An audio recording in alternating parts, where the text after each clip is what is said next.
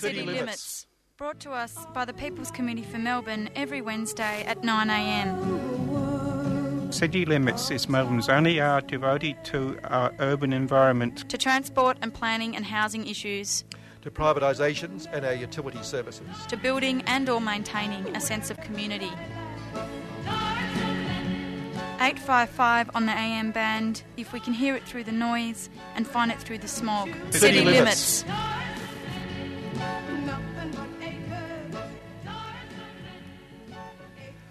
Okay, we're running a little late this morning, um, but uh, apologies for that uh, to our listeners. They probably won't be too upset. Uh, The, the song uh, that we were listening to before we came on was "Need Need You to Understand" by Bricky B. Radio, and uh, that was Meg Kimber, Meg Kimber talking there, Megan Kimber, I'm Kevin Healy. And in fact, we've had a lovely morning um, proving our public transport system stuffed. Well, Well, I had a great run in today. I got public transport and it, it wo- worked well, wonderfully. damn it, there you are. but. I left at about five thirty a.m. Oh, No, from, from where? From Brunswick. Ah, Um, and you got here by nine, that's pretty yeah, good. yeah, yeah, yep.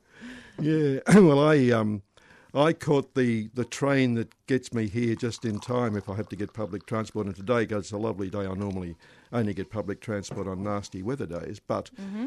I'm visiting a friend in a nursing home afterwards and being picked up here, so I thought I'd I'd uh, come on PT. But once we got, uh, and normally it gets caught between Macaulay and North Melbourne. That train waiting That's for one of the other lines. So Yep. it didn't. It got got to North, and I thought this is Oh, wonderful. yes. But outside North Melbourne, it just stopped. In between North Melbourne and Flagstaff. No, outside North Melbourne Oh, before, you got to it. Oh, okay, yeah. They just said this train is arri- now arriving at North Melbourne, and this train now was not arriving at North Melbourne. Was- and we waited there for ages, and then through the loop it just crawled. So Oh. I ended up at Parliament later than normal, and I, I always enjoy the, the stroll up Albert Street by the churches and the gardens. yeah. But then the train, it wasn't a tram for nine minutes, so I did do the walk, but I had to do it very quickly. You were power walking. Oh, was I what? Well, by my, you know, power walking, uh, it, it, what you call my standards of so-called power walking. Uh, yeah, I feel the feel your pain, Kevin. I know what it's like. I've many times I've been rushing to try to get here, either riding my bike or running from a tr- train station. well, on the bike I've got it down to a fine art, but uh, it uh, it's the, the public transport you can't rely on. That's your problem. It's not it's not timely. You do have to factor in a, a delay. That's right, and it is Yeah. housing day today, Yeah. and we're going to be talking to Howard Morosi again from Friends of Public Housing, giving us an update on what's going on, and Yep. Um, Fiona York, I think's coming in. It's either Fiona or, or Sean. One of them's coming in from Housing with the Aged Action Group to talk to us all about issues to do with housing and planning, etc. Great. Um, so we'll get on to that. And um, I thought just a couple of items worth mentioning. There was an item in the paper. Well, you got any items you wanted to? No, often I do, and you never ask that, and I have to try to interrupt, um, get a word in edgeways. Right. Uh, but then this time you've asked me, and, and I don't. I mean, obviously Ah. the obviously there's the school. now I think about it, there is obviously the school strike for climate on the twentieth, Indeed. which I'm sure any listeners to 3CR are well aware of. But Yep. um, yeah, a big event. Yeah, I'm going to come to that in, in sort of in a more direct All way, I suppose. But Yep. we'll come. But certainly, and it's on. It's two o'clock in Treasury Gardens this Friday, and uh, Yeah, well, no, it's not just the school, you know, the school children, but or school students, but um, Everyone's it's, um, allowed. We're all well. We hope everyone's involved. Unions have become involved, and everyone else. So yeah. it's critically important. Um, there's a bloke called um, Hutchison, um, Craig Hutchison, who's on one of the very boring shows on Channel Nine on football. Oh yeah. But he runs um, a, mo- a media mob that run a couple of the radio stations that uh, you know we never listen to, in fact, but uh, that have lots of footy and stuff on them. And he's um, you know just a businessman. Now he, uh, according to, um, and this is reliable because it's in the Herald Sun and it was on the front page down one column and inside, a sports ticketing business run by football power broker Craig Hutchison is being investigated for gouging on AFL finals tickets and um, they were selling tickets at incredibly above the above the standard price. Um, is that what gouging means? yeah, that they're um, they Like they some- buy them and sell them on later. Yeah, well, they probably I don't know how they get them, but it's interesting how these people get all these things too. But Mm-hmm. uh, they um, they were selling them. You're not allowed to sell them at more than ten percent above face value, and he was they were doing much much more than that. Um, and they you know, were selling level two seats to the Geelong West Coast final at MCG for 170. The top price public ticket is 93. The 170 ticket offered by Ballpark promised fans access to premium beverage and food outlets, which I think means access to the places that sell them. um, I just assume that. But I raise this because Hutchison, in fact, his radio station, um, was was done a couple of years ago um, in, in, those exposes you get of people ripping off workers for hiring lots of uh, young workers um, and paying them absolutely nothing. Um, like you know, having the, them on the, in internships. The, yeah, internships and all that stuff. Yeah, yeah, internships and, mm. um, you know, just uh, so he's mm. just, you know, just a just a businessman who uh, rips yeah. people, rips off apparently. But uh, well, we'll, we'll find out about that. Just but, trying uh, to do certainly his he ripped off the workers anyway. Yeah, yeah. yes. Well. And, and on um, matters of, of, of, industrial stuff, um, we talk here about the gig economy and how workers are exploited and they're all treated as contractors, etc. And they, whenever there's an attempt to try and make them full-time employees, the employers carry on like mad and say what wonderful things they're doing, and the young people like the way they mm-hmm. work, etc. Mm-hmm. Uh, interesting news from California. Um, yeah.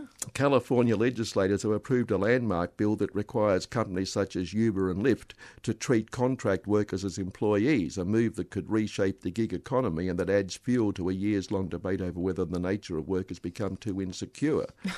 um, well, I, think we know the yeah, answer. I think we can actually crack that one. uh, the, the, it passed uh, 2911 in the thing, and um, un, under the measure that would take effect on January 1, workers must be designated as employees instead of contractors if a company exerts control over how they perform their tasks or if their work is part of a company's regular business.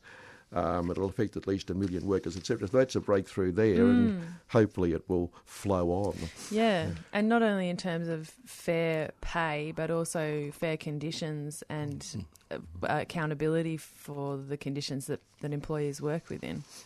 Yeah. Yeah. the whole box and dice, so to yeah. speak. Um, now, last week we had, um, again, lots of stuff in the paper and on the news services of America yet again commemorating 9 11, as they call it, the 11th of September. Yep. Um, 9 11 in their terms, and not one word about the 9 11 I always like to raise when this happens every year, which of course was 9 11 1973 when the US overthrew the elected government of Chile and um, introduced General Pinochet, General Pinochet, and the terror and Language deaths, warning. The, the, terror and deaths and uh, torture that followed that. Mm. Many more people than not that I'm going to put, say that those who died um, deserve no. to die in America, but no. um, I think the, the, fact that America was behind it, and it was two years before uh, America also organised the removal of an Australian Prime Minister, if you think about it. Um, mm, mm, what? So, uh, how did America? Well, they were heavily involved oh, in overthrowing Whitlam oh. Um, because he, he was making noises about Pine Gap and uh, things. So. Ooh, um, interesting. There was the, the well, those who don't know, a bloke called Marshall Green, who was an American um, American um, um, ambassador uh, here. He um, he he everywhere he went there was a coup. Oh. And the enemies of America were overthrown and replaced. Just a um, coincidence, I'm sure. Yes, Indonesia, yeah. um, various places in Africa, and he came to Australia. And uh, while he was here, and uh, here Whitlam was overthrown, and then he moved on again. Oh. And, uh, um, but they they play wow. games. Wow. Well, speaking of um, 9 11, I saw something in The Guardian recently um, that talked about how that, uh, um, that incident affected um, a lot of the movements that were happening at the time about um, pushing back against capitalism, that um, it shifted the sort of cultural narrative and what people were speaking about in America because um, you remember the book No Logo by Naomi mm, Klein? Yeah. That was like uh, building a lot of momentum and people pushing back against this idea of sort of being sold to and you know being consumers and stuff like that. And the article drew a parallel. Well, I think Naomi Klein herself said um, that that was one of the things that pulled a lot of attention off off the criticism of government and moved the conversation into a different area of kind of like more, you know, m- more about fear and, and, and, you know, sticking together and things like that and not criticising your government. So, yeah. Yeah. Mm. Yes, that's right. Well, it's. I mean, fear's been whipped up, of course, by Benjamin Netanyahu over in um, Israel. in this election, Yeah. and uh, um, a comment um, even written by uh, a bloke called Josef Federman, um, an article about said that uh, nearly every day he issues unfounded warnings about the country's Arab minority stealing the election, drawing accusations of incitement and racism. Um, etc. And um, interestingly enough, it seems like it might have backfired because the Oh. early reports this morning are that um, his own people have come out in lower numbers and Arabs have come out in much larger numbers. Um, So, so when was the election? the elections well, it was overnight, and it's. Um, Right. I think it, I'm not sure that these were. Um, these were just poll, you know, poll things they do. Uh, what, what do they call them? Those what do they call it? Exit, exit polls, exit polls, polls. yeah. Um, and um, so they may not be deadly accurate, Mm. but it did seem that was happening. So what he what he tried to do may be backfiring against him, which is interesting. Well, that will be interesting yeah. to see because he was definitely the the front runner in terms of who who was likely to win. Yeah. Initially, well, it- well, yeah. no, it's sort of him and the other Benny Gantz. There's nothing between them actually. They're Oh, both really? terrible. Uh, it's Yeah, going to be yeah, touch and go, but it looks like Yep. the other bloke might. Who knows? Um, do it, but it's yeah. Not much of a difference in No. outcomes, though. No, no, no. Well, the the other his opponent's are former head of the army and um, you know crushed Palestinians himself. So um, there you are. Mm. Um, on the um, climate thing on Friday, I think you know we're just saying how important it is. Um, we're getting you know warnings all the time, and one of the well, yet another one of the insurance companies came out this week and said that it um, you know it's a serious one. They're going to have to lift some houses mightn't be able to be insured, etc. oh, no. yeah, yeah, yeah. Um, and of course, um, the the coal lobby is still arguing that uh, if we cut it out too quickly, it's going to stop up the whole system. It won't be able to handle it. The distribution system's going to go amok, etc. Um, so they're really doing all they can. Um, yet there was another report, despite you know over and above the fires we've seen in the last couple of weeks in the Amazon. Um, the Brazilian Amazon lost 100 1,698 square kilometres of its vegetation cover in August, an area 222% higher than the deforestation recorded in the same month in 2018, National Institute for Space Research data shows. Although the total deforestation was slightly less than in the previous month, the destruction of the vegetation cover continued to grow compared to last year. In July, the area of destroyed forest had reached 2,254.8 square, etc., an increase of 278% on last year. So, um, you know, the, the, the need is urgent. And it's um, interesting that um, Host Plus, which is a, um, a hospitality super fund, uh, they came out and said, well, they support the whole thing about climate change, but their their their, their boss Sam Cecilia um, says that um, that its super fund shouldn't divest from coal.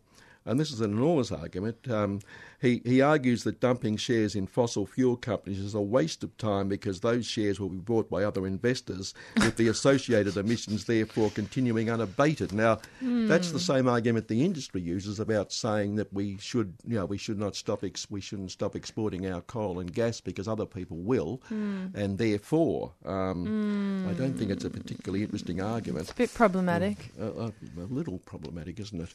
Uh, now that you mention it. Yeah. Um, and you'll be pleased to know the Financial Review is holding, and with Deloitte and other big things, a National Energy Summit, Transition, Security, Affordability, and the speaker lineup includes the federal minister, the state Victorian minister, and the rest are all big, you know, big names at all the energy companies, etc., etc., etc. There's no, no one, person there representing the normal community, uh, if, if we can be called normal, and. Uh, There's not a single normal no, person go- it's like just going. uh, it's just all these energy companies and CEOs, etc. So uh, that'll be a that'll be that'll certainly come up with something. Ah. They'll spend they'll have th- about eight page ri- ripped out telling us what the answer to the problem is coming from the big end of town. Can't wait. Yeah, I've got my ticket.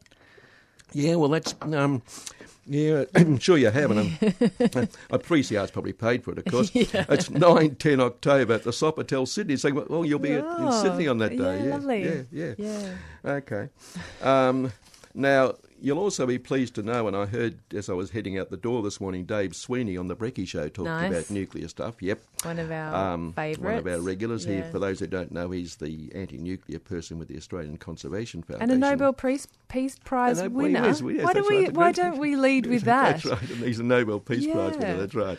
Um, the, the Minerals Council of Australia's Tania Constable, and they they uh, she says. Nuclear power could be the cheapest way to generate electricity in the next decade.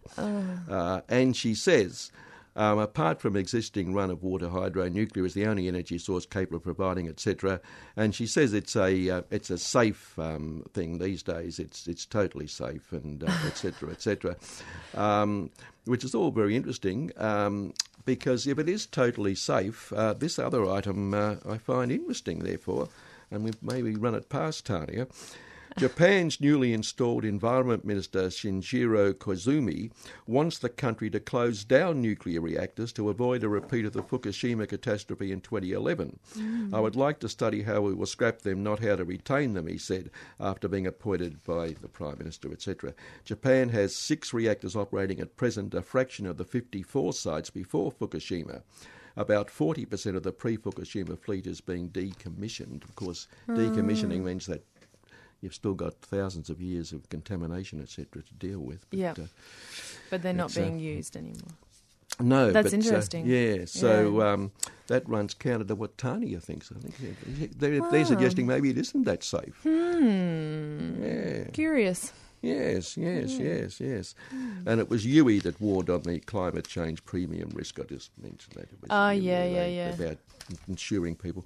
We better take a break. Look, we'll come back and we'll get, we'll get Howard on the line and have a yarn, and then we'll have someone coming in from Housing for the Aged Action Group. Red alert. Numbers are needed at the Djab Wurrung Heritage Protection Embassy camps immediately. Sacred birthing trees on Djab Wurrung country need protecting. Over 50 generations have been born on these sites, and the birthing trees themselves are 800 years old. These trees are being protected from the Victorian Labor Party's planned highway extension that is set to destroy this sacred dreaming landscape. The campaign to protect country is led by Djab Wurrung traditional owners who are calling on people from all walks of life for support. You can help by joining traditional owners at the camp on Djab Wurrung country near Ararat, or by donating and putting pressure on Daniel Andrews to protect this sacred land. Visit dwembassy.com for more information and updates. No trees, no treaty.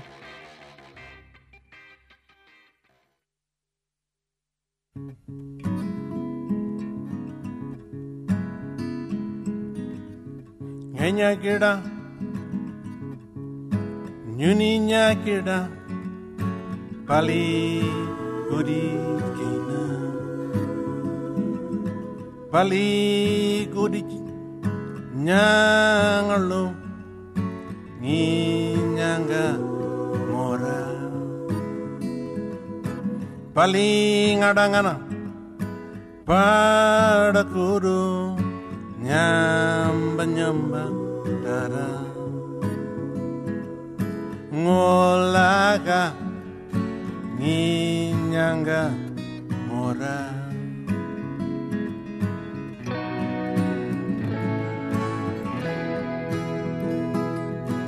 Palawa muju garin-garin Palawa muju garin-garin Abala bali Kurit kena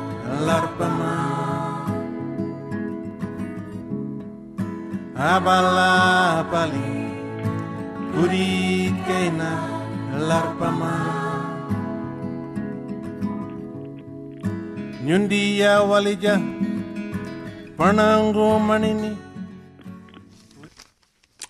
Okay, and on the line we've got Howard Morosi from Friends of Public Housing uh, talk, to talk to us about uh, the latest on what's going on in that area. And we've got Shane McGrath from Housing with Aged Action Group in the studio.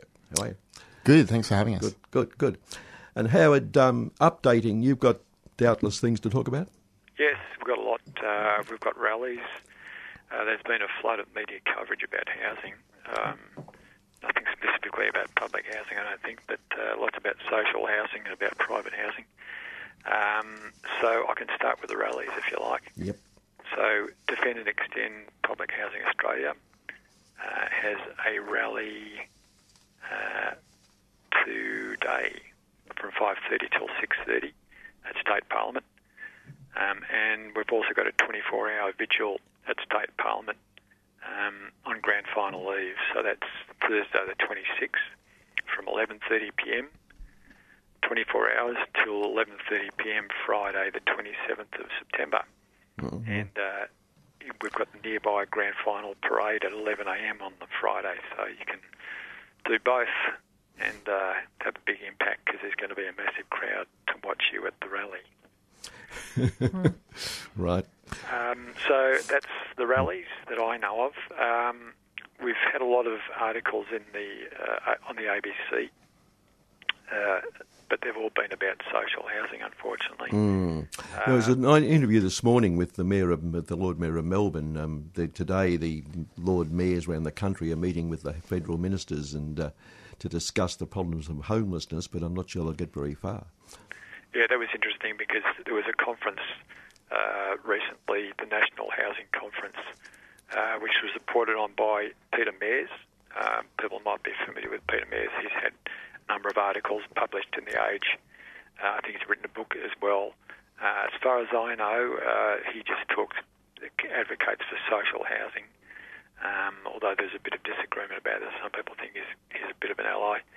Um, but uh, Scott Morrison and the two uh, federal housing ministers, it's, it's that series. He's got two now. He's got he's got a housing minister and an assistant housing minister. They spoke at the conference, and um, you know, obviously talked about how wonderful their policies are, and declared there's no crisis, there's no housing crisis, and homelessness is not really a major problem because it's only 0.5% of the population. Yeah, the minister said it was pretty good, didn't he? Um, Yep. Yeah. Oh, that's that's good news. Guess we can all go home. Yeah, exactly. That's it. Yeah, Were you this- at that? Uh, did you That's go right. to that, Shane? Um, Fiona from HAAG. I didn't go. Yep. Any report about that? Um, I, I'm not really sure. I haven't had a chance to talk to her since she got back. Um, did you go? Uh, no, but I've, I've read Peter Mares' Yeah. article about it, and uh, so he, you know, he talks about um, the fact that no one's talking about uh, the major issues of, uh, you know, but but he, he does describe the um, uh, the uh, situation, uh, but doesn't really doesn't really talk about public housing except to to mention the the transfer of housing stock from state to community housing, but then doesn't really go into why that's a, a bad thing. Um, so um, and it's a very long article. If people want to have a look at it, it's, it's in a uh, it's in the insidestory.org.au. Plenty of ideas, not much money by Peter Mares. Um, so that was him. The ABC, as I said, they've been doing a lot of reporting. Uh, they did actually a very long article about um, the uh, parrot man. What's his name? Uh, the bird man. Oh, the guy from New South Wales. Yeah, Mr. Gavronsky, Pierre, Peter Gavronsky, who's uh, taken over the Housing Commission there. yeah, that was a background briefing program. Yeah. Yep. Yeah. Yeah, that was on background briefing, and uh, so he's successfully. Um, I think it's mainly maintenance problems that the uh, state government hasn't been looking looking after over there. Um, which, as as we keep saying, that's the case everywhere. State governments have been neglecting their uh, their maintenance in public housing, and it appears to have coincided with the uh, 2008 agreement, COAG agreement to uh, transfer, um, uh, well, basically three quarters of new housing to the community housing sector to the point where they control about a third of social housing within Australia. Uh, and um, s- some of our activists have actually reported uh, the situation in um, in maintenance in Victoria as being well. The fact is, it's, contracted out, and um, the state government uh, basically doesn't inspect the work, and it's substandard work, and uh, it's left up to the public housing tenants to complain and try and get some action about it, rather than the state government uh, responding uh, proactively to problems there.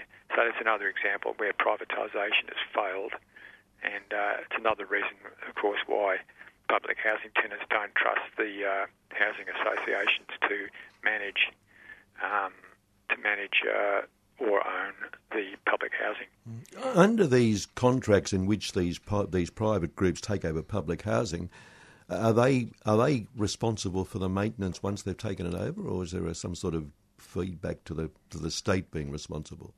Uh, I, I'm not sure about that. Uh, that's a good question. It's a bit like that problem with the public transport system. You know, when each each the state and the private companies pass everything on to each other. Yeah. I mean, But you're, I'm not you're- sure. I'll, I'll try and find out for you. Um, but the current situation is is a change from when the state government had its own maintenance. You know, it's the situation we should be going back to. The, the tenants, long-term tenants uh, like Eileen Artman and Fiona Ross, um, report that you know the situation used to be good when it was done by the government before it was contracted out. Um, so that's what we should be going back to. Mm. You going to say, Shane? Oh, I mean, I guess I was just going to say, you know, the, the social housing organisations are, are acting as landlords, so they have legal duties to, to keep the properties in good repair, just like any other landlord. So they're the ones who are directly legally responsible to the tenants. But I mean, the whole the whole structure that we're talking about, whether it's you know public housing outsourcing their their maintenance, or whether it's outsourcing the housing itself to the private organisations, these are all, all systems for, for avoiding accountability for the government. Mm. Mm. Mm-hmm. Yeah. Uh, well, a friend of mine worked, she just recently retired in in one of the social housing groups in St Kilda, and I know they actually employed tradespeople, whether they, they might have been the exception or not, but they did employ tradespeople to maintain the places, yeah. Yeah, all right, keep Update going. on the estates. Yep, the, we, that's important, yeah, what's happening there? So North Melbourne's empty and demolition's imminent there. Um, there's still a few residents at Walker Street in Northcote. Um, and it's also been reported that at the Stokes Penola site in Preston, the title's actually going to go over to Housing First from the government. Um, but apparently, even where the housing associations are only managing and the government still has a title, uh, the housing associations can still use that uh, management to borrow money. Uh, I'm not sure if that's right, but that's what I've been told.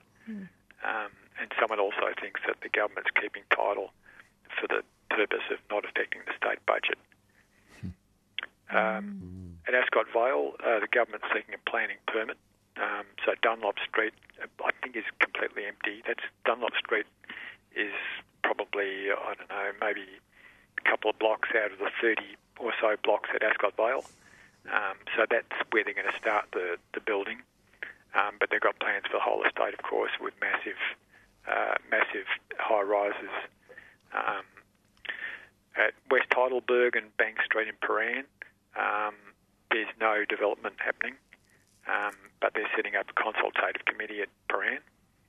Um, and uh, yeah, just an interesting side note. Um, Preston, uh, the old Preston estate was was the old Huttonham estate, uh, which was built for workers of near, the nearby Button factory, whereas North Melbourne, the North Melbourne estate, was built for workers in the nearby abattoir, which is an interesting uh, way that our economy used to work. That the government actually used to um, used to actually build stuff and, and own stuff and do it for the purpose of the workers, uh, to benefit the workers instead of you know leaving everything up to the private sector. Yeah. Um, there, there's an, there was a story came out in the last couple of weeks um, from Sydney and a mob called SGCH, which is obviously a community housing group, um, and they're um, building their first development in um, in Redfern, 160 unit development. Um, but again, this is uh, this is classic because, of course, we know the government's taken over in Redfern. There was a great fight to maintain the Indigenous community there, but uh, unfortunately, they've they've mostly lost that, and uh, and we're seeing um, effectively a private company move in to develop uh, what was Indigenous land, and in Yeah. more ways than one. I mean, not just originally Indigenous land, but it was land the Indigenous people lived in. Yeah, um, well, there was there has been a, a fight over that to retain it. Uh, I think within government hands, just as there has been for the Sirius Mm. building. Yeah. Um, the New South Wales government is actually uh, transferring 2,000 homes to Yes. a community provider. Um, and uh, the interesting thing about that is, uh, I mean, the, the government's actually made an announcement on its, its website, and uh, of course says the usual things like the community housing sector is better provided, blah blah blah. Um, uh, but uh, they also say that the um, uh, they'll be entitled to commu- Commonwealth rent assistance. Now, I'm not sure how that works because I thought that was only available for um, uh, properties where the community, uh, where the housing association actually uh, owns it. Um, if they're still effectively public tenants, uh, Commonwealth re- rent assistance is not available. So I'm, I'm actually going to look into that. Well, it does say that the, the housing provider will tap 90 million in debt lending from the federal government's Clean Energy Finance Corporation, etc. Oh, so it does, does sound like they're going to actually own the, you know, the, the, the, the community housing group will actually own the um, the block of. Oh, you're talking about Redfern. Yeah. Oh, this is this is a different one. This is uh, 4,000 properties in uh, another area. Oh right, okay, yeah. Well, they, I mean, it's it's also in Sydney because we we know that the the wonderful public housing above the rocks at Millers Point was saved by the green bands and the, the Union green bands in the seventies, uh, but that's now all been flogged off. Yeah. And the argument is, and it's you know it's a perfect spot for public housing. It's right above the quay. It's uh, so close to um, to Sydney itself. And uh, their argument is that it allows them to spend more on public housing, and they call it social housing now, of course, uh, elsewhere, which probably means the extremes of Sydney suburbia. Uh, Yeah, which somewhere. they don't anyway. Yeah. You know, and and the point is, you see, you're saying that uh, poor people can't live close to the, the city. Mm. Yeah. You know, I mean, that's that's the problem with the uh, private sector that it tends to do that. It has it creates ghettos. You know, we keep being told that we mustn't create ghettos. Well, that's what the private sector does. Toorak is a ghetto. I'm sorry, Brighton's a ghetto. No poor people there, mate. Yeah, that's right. No, well, Toorak, you'll be pleased to hear, by the way, that the prices in Toorak have gone up there at the moment, even though there's been a slump in the housing market. Toorak's maintained it's, it's actually improving, and there's a Your, desire. your portfolio's going Yeah. well. That's right, yes. Good to my One of the, properties. the real estate agent made the point that people all want to live in Toorak, and I thought that's wonderful. so, Well, I've, I've got news for you, Kevin. The uh, slump's over. you They've actually, the, the prices went up uh, in Melbourne and Sydney by about two and a quarter percent in one. I think it was one month or one quarter. yeah, yeah. So at that rate, we're back up to the ten percent a year. Which brings us to a question for both you, I guess. I mean, we've raised raised this a few times, but the very people who say, yes, they're desperate to provide affordable housing are the ones who complain when the cost, when the prices of housing do hit a slump and, and cheer when they go up again. Um, is there a contradiction in there somewhere, do you feel? Well, it's actually worse than that, Kevin. You've got the Reserve Bank of Australia, um, who's supposedly, you know, the one of the government authorities that is trying to look after people, saying that uh, the fall in public housing is going to hurt the economy because it means uh, less spending. I mean, the point is that's a pretty tenuous argument because if you got if you're spending less on buying a house, you've got more money left over for spending on other things. So you know they, they've got a bit of explaining to do. Or you could have affordable rent. You'd have plenty of money to spend on other things. Exactly. So it kind of looks like, you know, the, I don't know if, you've, if people have noticed, but the Reserve Bank has actually been coming out uh, and uh, they've actually done a backflip on their policy. The, their policy has actually been for probably 20 or 30 years to maintain unemployment. Right? Reserve Bank policy has been to maintain unemployment above five and a half Yes, percent. 5%, As yeah. soon as it gets down to five, and we're talking about full time. Um, we're talking about the official rate, but as soon as it gets down to 5.5, they've been increasing interest rates, or not lowering, because Australian interest rates have been higher than uh, worldwide interest rates for a long time. And the purpose of that is actually to stop wage rises, right? Yeah. So, Yeah. So we lose on three counts. We've been losing for the last 30 years on three counts. We've had high, high unemployment. We've had, uh, we've had high interest rates relatively, and we've had low wage rises.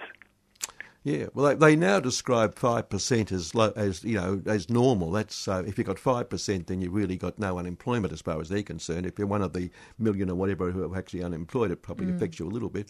Um, but but back in the back in the Fraser days, when Lynch was the um, was the treasurer, he warned that if if unemployment ever got as high as 5%, no government could survive. Um, and, f- and that was back in the um, or 70s, or the 80s, uh, 70s and 80s, well, late 70s. Um, now, 5% seen as the norm. If you've got 5%, my God, you're going well. It was actually worse under Keating. Under in the back in the nineties, it was uh, it was kept up at about eight percent. Right, now that, Yeah. that's only that, we're only talking about full time workers. So you've got to add on another fifty percent for the underemployed. Right, and then you've got a situation where uh, the um, Roy Morgan, the, uh, the survey company, has come out and said that real unemployment's actually twice as high as the official unemployment. I don't know if anyone's seen that. No, I haven't seen that. Yeah, well, yeah. Unfortunately, the media has not been publicising that, but it's the way it, it's been calculated. Um, so Roy Morgan claims that uh, in reality it's twice as high as what it is. But you, I think it's taken for granted at all times that if you know if the official figure is is a is a percentage of the real figure, because so many people just just give up and don't even try. Yeah, yeah, that that kind of thing. And, and there's various times of the year when students are coming out and looking for work, etc., when it increases as well. So you get, you get all that. Yeah, let's hear what's happening at Housing for the Aged before we run out of time, shall we? yeah, we'll move on. But Howard, any just anything before we um we move on? Is there any? Anything else before we move on? Oh, there's lots of stuff, but uh, I was going to give an update on uh, the situation at um, Walker Street in terms of the rights of people to return. But- Mm, very quickly. Yeah. Oh, Yeah. Well, okay. Well, it's it's kind of like finessing, but um, but just bear with me a sec while I get my thing in place. Um, so, seventy-five percent of those going back for social housing at Walker Street, and we know that's going to be um, community housing uh, managed, will be from the public housing waiting list, with first first preference going to the returning tenants and then from the public housing priority list. Um, so that's a good thing. Um, the remaining 25% will be taken from the non-public housing category. Uh, public housing tenants will pay 25% of income, um, other tenants 30%, and uh, the Housing First Management will be a 12-month trial, um, and they claim that uh, tenants will be able to revert back to um, public management after that. But that's I'm, I'm a bit dubious about that. Yeah. Um, Do you, sorry, can I ask a question? Do you know if the like is the how are the social housing tenants going to be covered by public housing policies except for their rent, or, or are there going to be different policies for different I don't know. residents? That's Yeah. something we need to find out. Mm. Well, Gronn Place there's a similar arrangement, I think, isn't it? Because I was in our local rag last week, I think. I missed that actually. Yeah, Didn't that, that. there was something. I'm sure it was the local rag that had it, but they a mm-hmm. similar arrangement where the residents, the current residents, get first choice, first Can choice you, of can you back. send in. that to me, Kevin? Because I If I, if I can find it, yeah, okay. if you've still got it. yeah. When you say policies, what does that mean? Well, I mean, it'd be interesting, you know. I'm trying to think of a good example, but public housing has all kinds of policies about how they assess your income for rent, mm-hmm. how they, you know, evaluate antisocial conduct or what they call antisocial conduct, you know, what sort of conduct they would or wouldn't evict someone for, in what circumstances they'd use a no reason notice to vacate. And there's quite quite well developed and, and to an extent reasonably public policies that they're quite transparent and accountable about those things. Mm-hmm. Whereas for a lot of social housing providers, I'm not sure about the specific one that we're talking about here, it, it seems like there's much. I mean, the, the policies, if they exist, are much less available, and it often seems like it's more ad hoc and at the discretion of, you know, the mm-hmm. individuals who work there, which can can really reduce the kind of accountability um, that that tenants can can kind of impose on the the housing provider or the landlord. Right. I think you're right. Actually, I'm, I'm pretty sure that's. I think uh, we had a presentation from uh, uh, Louisa Bassino uh, at one point, and I'm pretty sure she's saying that where it's managed by the housing associations, that's the situation. You better explain who she is to people who don't know. Uh, she works with, I think, in a in a Melbourne legal centre. right. Okay. Yeah. uh, solicitor, uh, an expert in the in the area. So effectively, you know, even though the main uh, question of inc- of uh, rent is still based on 25% of income, uh, they can actually add charges for various things uh, on top of that 25%. Is my understanding. So that the tenant ends up paying more than 25% of their income. Uh, you know, it might be a gardening charge or something like that, which they don't pay in public housing. And the other thing is that because they don't have the protection against eviction that they have in public housing, the um, housing association can effectively get rid of them. And the person they then put in may not be from the public housing sector, and they can uh, possibly, I'm not sure, but possibly then uh, run it as a as a community housing tenancy. I'm not sure about that. Yeah. What's the protection against eviction at the moment in public housing? I mean, the the effect, the protection really is the policy and tradition, and also the the kind of social pressure that that so public housing remains largely housing for life. O- obviously, there there are circumstances where you can be evicted from public housing, and there are probably I I don't know the numbers, but there are surely massive numbers of people being uh, evicted for rent arrears in particular. Um, but compared to you know, but you're not being evicted for no reason from from public housing. The uh, I mean, I guess some of the stock transfers might have might have changed the way that functions in reality. But in large part, if you pay your rent in public housing and if you're not breaching your duties, you're going to be secure in your tenancy. Mm-hmm. Um, that's Yeah. not always the case for social housing providers. Um, you know, there, there's been some pretty shocking examples. There was one. Uh, I think it was a rooming house that was run by a social housing organisation, and one of the workers put his bag down in the common room. When he came back, it wasn't there, so they evicted all the residents for no reason because they couldn't work out who'd taken it. You know, something like that wouldn't happen in public housing. Yeah, and and anyone who does any work in that sector of of you know community um, organisations knows that they're all under constant pressure to be financially viable in Yeah. conditions where they're Yeah. underfund, grossly underfunded and underutilized. I mean, that's def- that's definitely true. Social housing Yeah. are way quicker to kick you out for rent arrears than public housing is. Like the state government obviously has much more capacity to kind of share that risk around to Mm-hmm. to mitigate the, the losses across their the, the amount of housing they have. Whereas social housing providers will, will like quite publicly say, "Oh, the, the tribunal needs to let us evict these people faster. We're losing money." Yeah. Um, which you know you, you might think isn't what you'd want from a social housing organisation. yeah. No, they're, well, they're socially concerned, obviously. Yes. Um, Howard, we better let you go. Shane, can Um, I just ask a question of Shane while we've got on the line? Yep, yep. Shane, is that, do you have that situation arising where the housing association is managing a public housing tenancy, what you just described? Um, I mean, the only example I know where a social housing organisation was managing public tenancies, they were following public housing uh, policies and guidelines. Right. Um, so I don't have examples of that. Okay, thanks for that. Okay. Right. Howard, thanks for your time again. Great. We'll talk to you next month. Yeah, okay. Okay. Thanks See a lot. Howard Morosi there from Friends of Public Housing. And um, Shane McGrath's here how, from friend from Housing with the Aged Action Group. Say it properly, Kevin. Um, and um, Shane, a couple of things you wanted to talk about.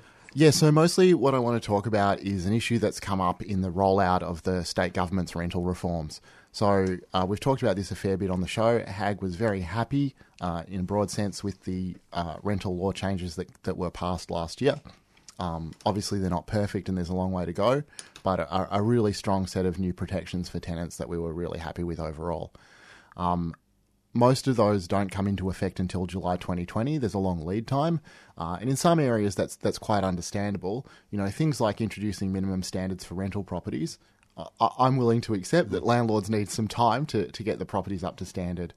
Um, so most of the things don't come into July until July 2020, but a small handful of the changes were introduced early and they came into effect in March or, or other times earlier this year. So one of the main changes that was a big deal for us is about uh, park closures. So caravan and residential parks. I think we've talked about this on your show as well. Um, it's been a problem over the last few years that uh, these parks, where people move in uh, thinking that they'll have a, a significant level of security, that they've, you know, they think in many cases they've bought a place they can live for the rest of their lives. Um, you know, if people don't know what a residential park is, it's sort of like a caravan park in that you own your dwelling and rent the land that it sits on, but the dwellings are much more substantial. There's there's no way that you're going to hook your residential mm. dwelling up to a, a you know truck and tow it away. Most of them aren't on wheels. They're absolutely not on wheels. They're plumbed mm. into the ground. Mm. The um, if you want to move it, it's going to cost you thousands of dollars, and you're going to have to get a truck, and it won't do you any good because there's nowhere that you can take it to and put it down. Mm-hmm. So the problem when a park closes is that your dwelling goes from a value of tens of thousands of dollars to a value of zero. Like it, it literally has no value and will be bulldozed into the ground because there's nothing else that you can do with it. Um, we had one client who was trying trying to find a place that she could move one to, and the, we found the nearest vacant site for a, a Part 4A dwelling, a, a movable dwelling, and it was in Queensland. Uh, and you might be surprised to know that, that our our tenant couldn't afford to buy a truck to Can't- drive her believe her it. house all the way to Queensland. Obviously, So- obviously wasted their money all their lives.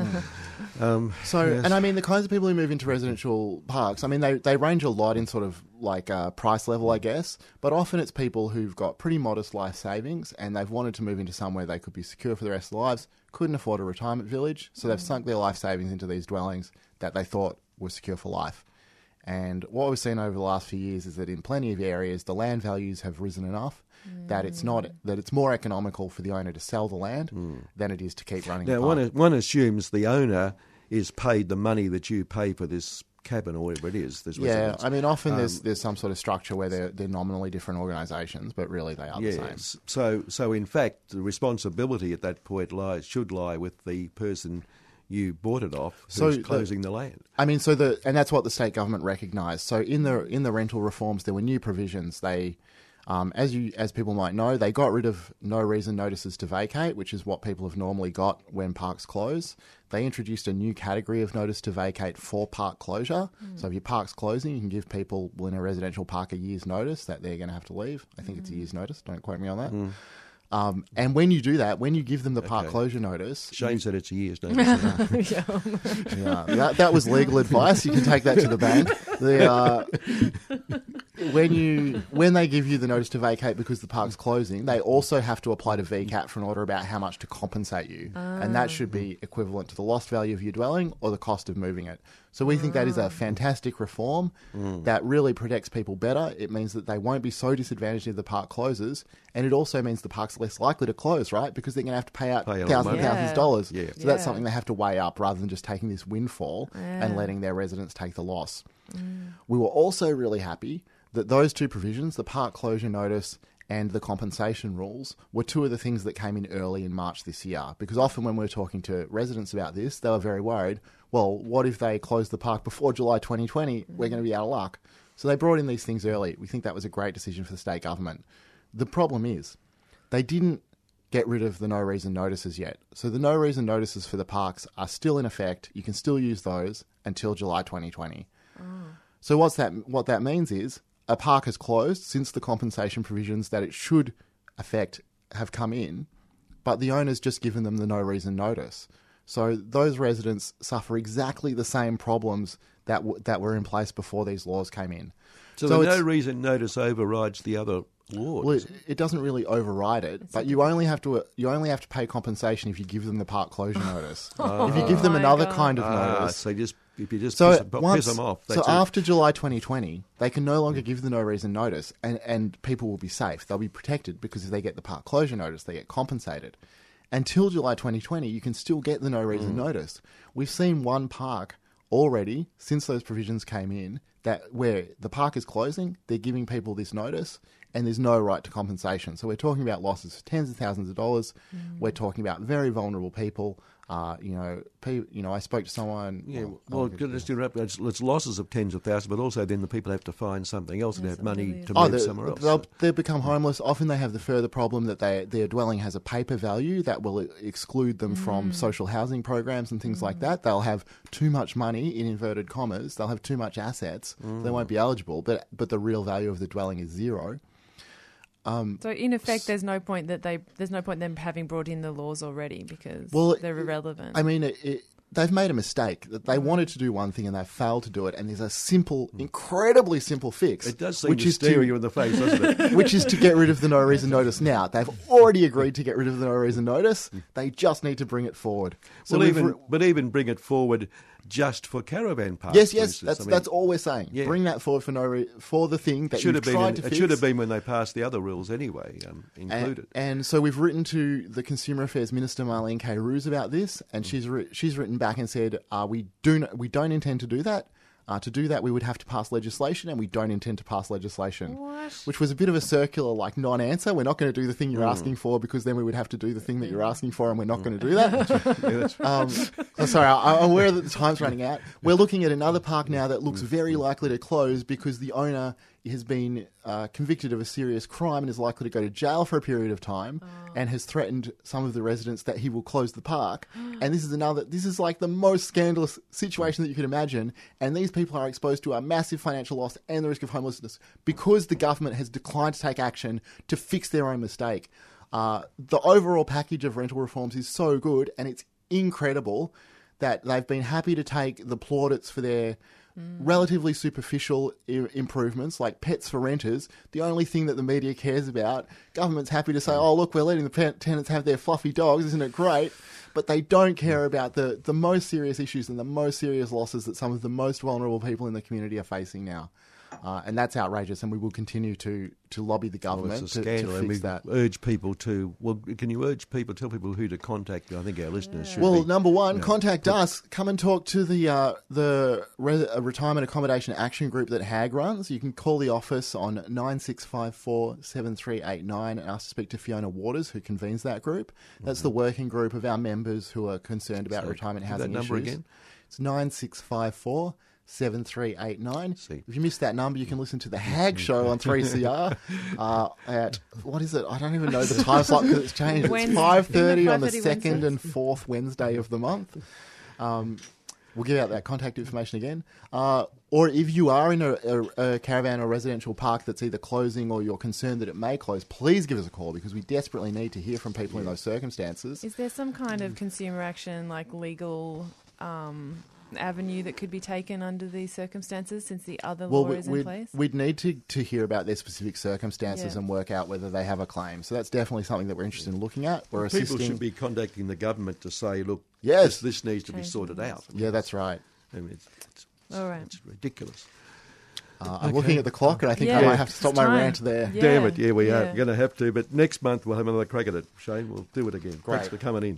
Thank you. Uh, so next up is Anarch- Anarchist World this week, and yep, and next it. week we're going to be talking about a book about com- community radio, actually, yeah. and, and, hopefully we'll do something about the green wedges issue at Book as well. Yeah, great. See them.